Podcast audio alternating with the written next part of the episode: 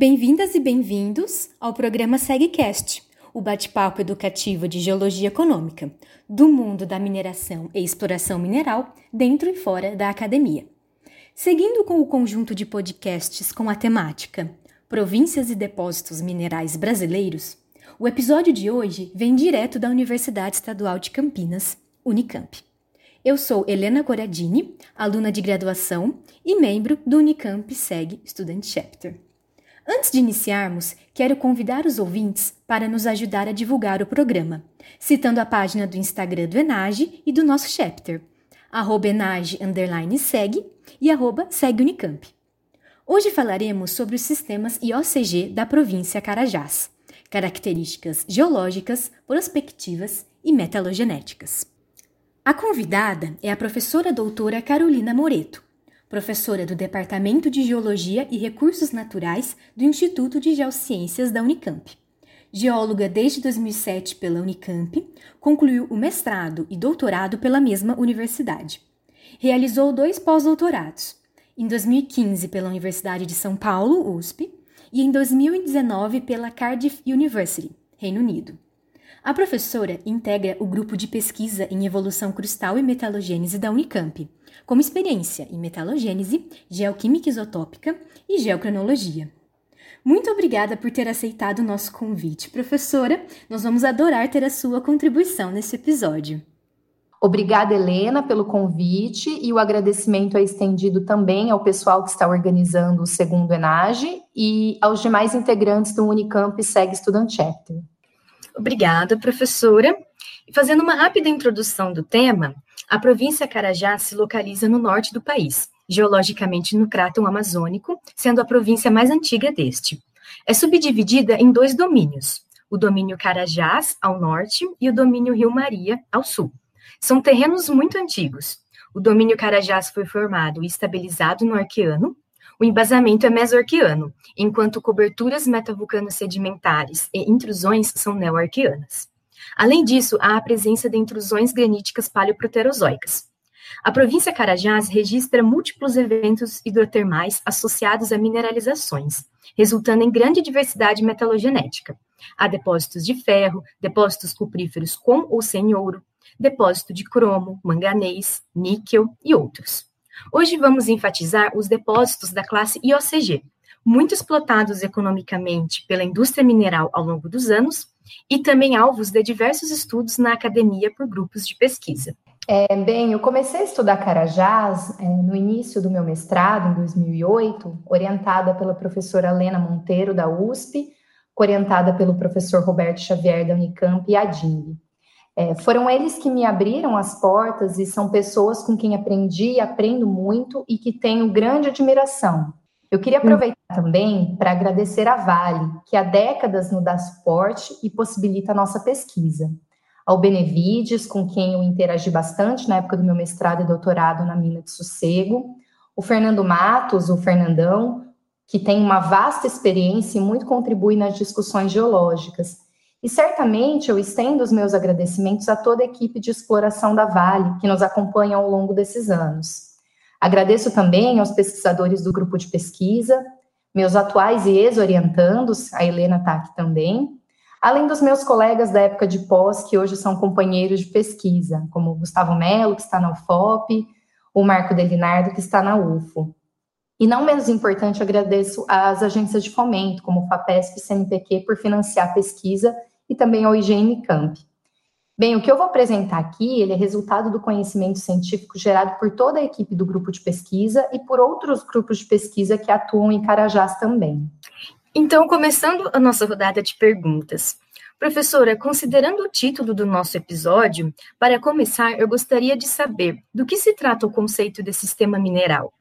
Bom, Helena, um sistema mineral pode ser definido como, abre aspas, uma combinação de fatores geológicos que controlam a formação e a preservação de depósitos minerais, envolvendo processos de mobilização dos componentes do depósito de uma fonte, seguido de transporte e acumulação resultando em concentrações anômalas, e por fim sua preservação na história geológica subsequente. Fecha aspas. No conceito de sistema mineral, os depósitos são compreendidos como expressões pontuais de um conjunto de processos geológicos que operam em diferentes escalas temporais e espaciais na litosfera terrestre. Fatores geológicos importantes que definem as características de qualquer sistema mineral incluem fonte dos fluidos, dos ligantes e dos metais. Como se sabe, os metais eles não são transportados nos fluidos hidrotermais como íons, mas sim como complexos iônicos. O cobre, por exemplo, se liga ao cloro, que é um importante ligante. Um segundo fator geológico importante são as rotas ou condutos de migração do fluido, incluindo estruturas canalizadoras. Outro fator, fonte de energia e gradiente termal para que esses fluidos circulem e coletem metais, das rochas encaixantes, por exemplo, no caso de sistemas hidrotermais. Um outro fator, mecanismos de concentração estrutural ou mecânica dos fluidos, que são as armadilhas, né, chamadas as traps seguidos por os mecanismos físico-químicos de precipitação dos metais. É necessário desestabilizar os complexos metal-ligante, ou seja, diminuir a solubilidade de determinado metal no fluido. Isso é possível a partir de processos de redução-oxidação, mudança de temperatura, de pH, salinidade do fluido. E por fim, não menos importante, estão os mecanismos de preservação do depósito. De nada adianta um depósito VMS ser formado na crosta oceânica, por exemplo, e a mesma for consumida numa zona de subducção. Ou mesmo um depósito de cobre, prata e termal ser erodido em um ambiente de arco. E o que é um depósito mineral do tipo IOCG? Gostaria que incluísse também na resposta as principais características em termos prospectivos para a indústria mineral. O termo IOCG refere-se a Iron Oxide Copper Gold. O trabalho que define essa classe de depósitos é o do Murray Hitzman e colaboradores em 1992. São depósitos econômicos em termos de cobre e potencialmente ouro e urânio. O maior e mais importante exemplar dessa classe é o depósito Olympic Dam, na Austrália, que tem reservas com mais de 10 bilhões de toneladas, onde são explorados economicamente cobre, urânio, ouro e prata. Os depósitos de OCG são formados por processos hidrotermais e têm como principais características as grandes quantidades de óxido de ferro, seja magnetita ou hematita, com baixo conteúdo de titânio, a predominância de óxidos em relação a sulfetos, mostrando uma baixa atividade de enxofre nos fluidos hidrotermais. Minério predominantemente na forma de brechas e subordinadamente maciço ou como veios e zonas de substituição. Esses depósitos mostram forte controle estrutural, ocorrendo em falhas e zonas de cisalhamento subsidiárias às principais estruturas transcrustais regionais. Mostram uma assinatura química com enriquecimento não só em cobre, ferro e ouro, mas também em urânio, prata, elementos terras raras leves, flúor, fósforo, cobalto, níquel, arsênio e molibdênio. As rochas hospedeiras são variáveis. Os depósitos têm uma relação espacial distal com rochas ígneas, que muitas vezes são da mesma idade das mineralizações. Há formação em níveis crustais diferentes, o que pode influenciar nas características individuais de cada depósito. A última feição marcante dessa classe de depósitos responde sua primeira pergunta em relação às características em termos prospectivos, são os típicos padrões e zonamentos das alterações hidrotermais, né, os footprints desses sistemas. São reconhecidas extensas zonas de alteração sódica ou sódica cálcica, com albita, actinolita, que se estendem regionalmente por dezenas de quilômetros quadrados e que precedem o estágio de mineralização, ou seja, são iniciais no sistema hidrotermal. Em direção aos corpos mineralizados, são encontrados zonas cálcico-férricas, com apatita, actinolita, magnetita, ou potássico-férricas, com biotita ou feldspato potássico e óxido de ferro, que são mais restritas em termos de área e envelopam o minério. E qual a importância de Carajás do ponto de vista metalogenético? A província Carajás, Helena, é uma das mais importantes províncias minerais do planeta. Como você mesmo colocou no início, ela compreende o núcleo crustal mais antigo do cráton amazônico, tendo sido formada e estabilizada tectonicamente no Arqueano. É dividida em dois domínios, Rio Maria ao sul e Carajás ao norte. No domínio Rio Maria, ocorrem depósitos de ouro orogênico relacionado às sequências mesoarquianas de Greenstone Belts, além de depósito de tungstênio. No domínio Carajás, a diversidade e o potencial metalogenético são notáveis. Destaca-se por apresentar depósitos gigantes de minério de ferro de alto teor, a maior quantidade conhecida no planeta de depósitos IOCG de classe mundial, e um dos poucos exemplares mundiais de depósitos de ouro e elementos do grupo da platina associado a rochas metasedimentares, que é o depósito Serra Pelada. Também são conhecidos depósitos cupro-auríferos polimetálicos sem expressivas quantidades de óxido de ferro, depósitos de cromo e níquel e elementos do grupo da platina associados a intrusões máfico-tramáficas acanadadas, depósitos manganesíferos sedimentares e depósitos lateríticos de ouro, níquel e bauxita. Podemos distinguir os depósitos cupríferos de Carajás em três tipos: os depósitos IOCG neoarquianos, de 2,7 e 2,5 gigaanos, os depósitos IOCG paleoproterozoicos, de 2,8 gigaanos, e os depósitos do tipo cobre-ouro polimetálico. Eu gostaria de saber um pouco mais das características de cada um deles com exemplos. Um fato importante sobre os depósitos de OCG de Carajás é que são os únicos de classe mundial, ou seja, com reservas superiores a 100 milhões de toneladas de idade arqueana. Como você mesmo colocou, os principais depósitos de OCG de Carajás foram formados em múltiplos episódios de mineralização no arqueano.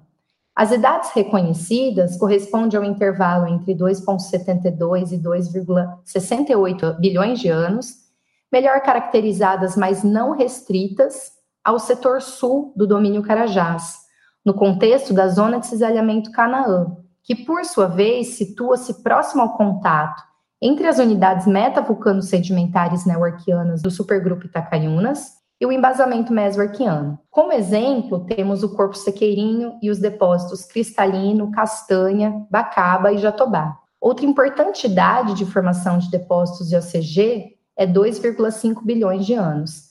Nesse momento, teria sido formado o gigante Salobo e o depósito Grota Funda, situados no corredor de cisalhamento cinzento, e o depósito alemão Igarapé Bahia, controlado pela falha Carajás. Esses depósitos neoarquianos representam sistemas hidrotermais de colocação intermediária profunda controlados por zonas de cisalhamento dúcteis, são caracterizados por zonas de alteração sódica, sódico-cálcica, cálcico-férrica e potássico-férrica, que envolvem os corpos de brecha ricas em calcoperita, magnetita, actinolita, como observado no sequeirinho, e magnetita siderita, como no alemão Igarapé Bahia, ou mesmo corpos maciços de magnetita com bornita e calcocita disseminada, como observado em Salobo. Além desses eventos mineralizantes de idade neoarquiana, os depósitos de OCG também foram formados no Paleoproterozoico, a exemplo do Corpo Sossego e o depósito Alvo 118, ambos no setor sul. Eles representam sistemas formados em níveis crustais rasos, sobre regime predominantemente rúptil.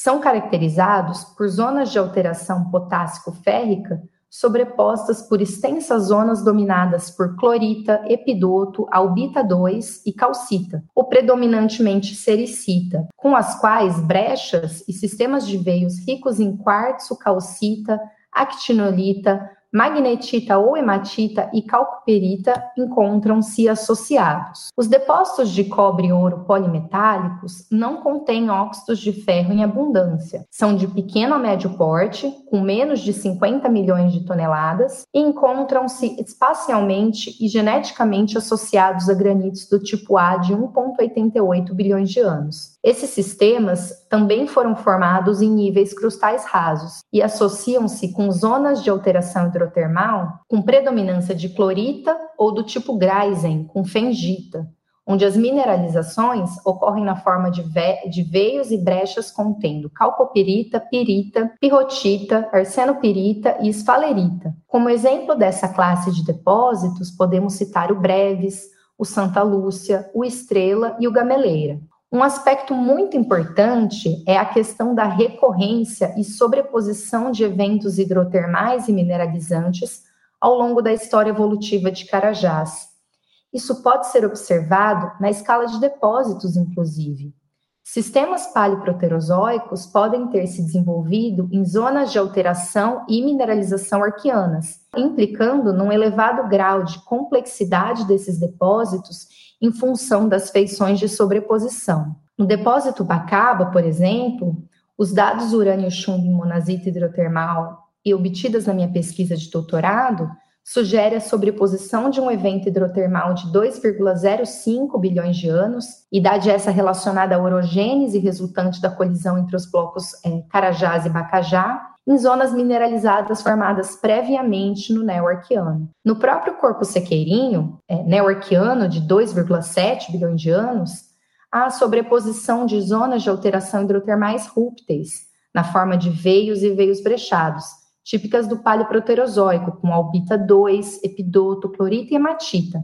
Fica em aberto se esse evento seria é, orosiniano, em torno de 2 bilhões de anos, ou mesmo 1,88 bilhões de anos. No depósito borrachudo, o trabalho da Mariângela Previato e colaboradores de 2020 também traz evidências de dois sistemas sobrepostos. Um mais antigo, relacionado às estruturas dúcteis e com associação de magnetita-grunerita, que é típica do neoarquiano, e um outro relacionado às estruturas rúpteis e com assembleia rica em quartzo, albita 2, clorita e cafeotispata e calcita, e datado em 2,01 bilhões de anos. E os dois eventos seriam responsáveis pela mineralização cuprífera no depósito. É, no depósito GT46, que está a oeste do depósito Salobo e também na zona de cisalhamento cinzento, a Poliana Toledo mostrou em seu trabalho de mestrado que existe um importante evento mineralizante em 2,72, idade essa comum das principais mineralizações do setor sul, mas que é também sobreposto pelo evento de 2,5, que é o responsável pela gênese do salobo. Isso são apenas alguns exemplos, pois a maior parte dos depósitos cupríferos de Carajás mostra estilos e tipos de alteração hidrotermal sugestivas de sobreposição de eventos. Isso demonstra como deve ser criteriosa a seleção de amostra para os estudos geocronológicos e isotópicos, por exemplo. Professora, e quais são as principais ferramentas de investigação científica que podem ser usadas e que são usadas pelo grupo de pesquisa para a caracterização desses sistemas cupríferos?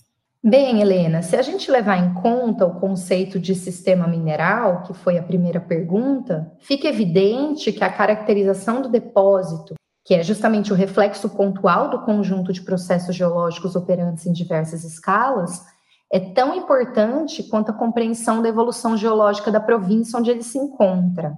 Então, retomando os fatores geológicos importantes que eu comentei na primeira pergunta, que definem as características dos sistemas minerais, as ferramentas ou os métodos científicos que podem ser empregados incluem, é, primeiro, a caracterização das rochas hospedeiras e dos tipos, estilos e padrões de alteração hidrotermal e das zonas mineralizadas, incluindo uma descrição detalhada das fases minerais, das texturas e as relações entre blastese mineral e microestruturas.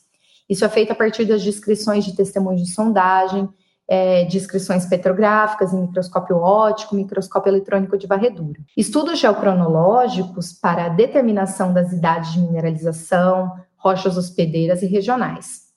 A datação dos minerais nesses depósitos complexos, ela deve ser preferencialmente feita in situ, né, na própria lâmina, para que não se perca as relações texturais e microestruturais. É, para a caracterização das fontes dos fluidos, dos ligantes e dos metais, são priorizados os estudos de inclusões fluidas e isótopos estáveis, como oxigênio e hidrogênio, que indicam as características físico-químicas dos fluidos, como densidade, salinidade, composição e condições de pressão e temperatura, além de revelar pistas sobre os mecanismos de desestabilização dos complexos metal-ligante e precipitação dos metais. Os isótopos de enxofre, e principalmente os isótopos radiogênicos, como é, é, estrôncio, chumbo e neodímio, são extremamente importantes, pois podem revelar a fonte dos metais, no caso o cobre, em sistemas de ACG, e outros componentes.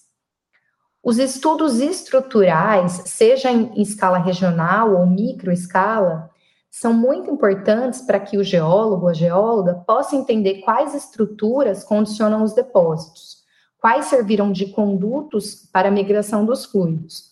No caso de Carajás, muitos depósitos IOCG, como é o caso do Corpo Sequeirinho, encontram-se na interseção entre estruturas, é, no caso NW e NE.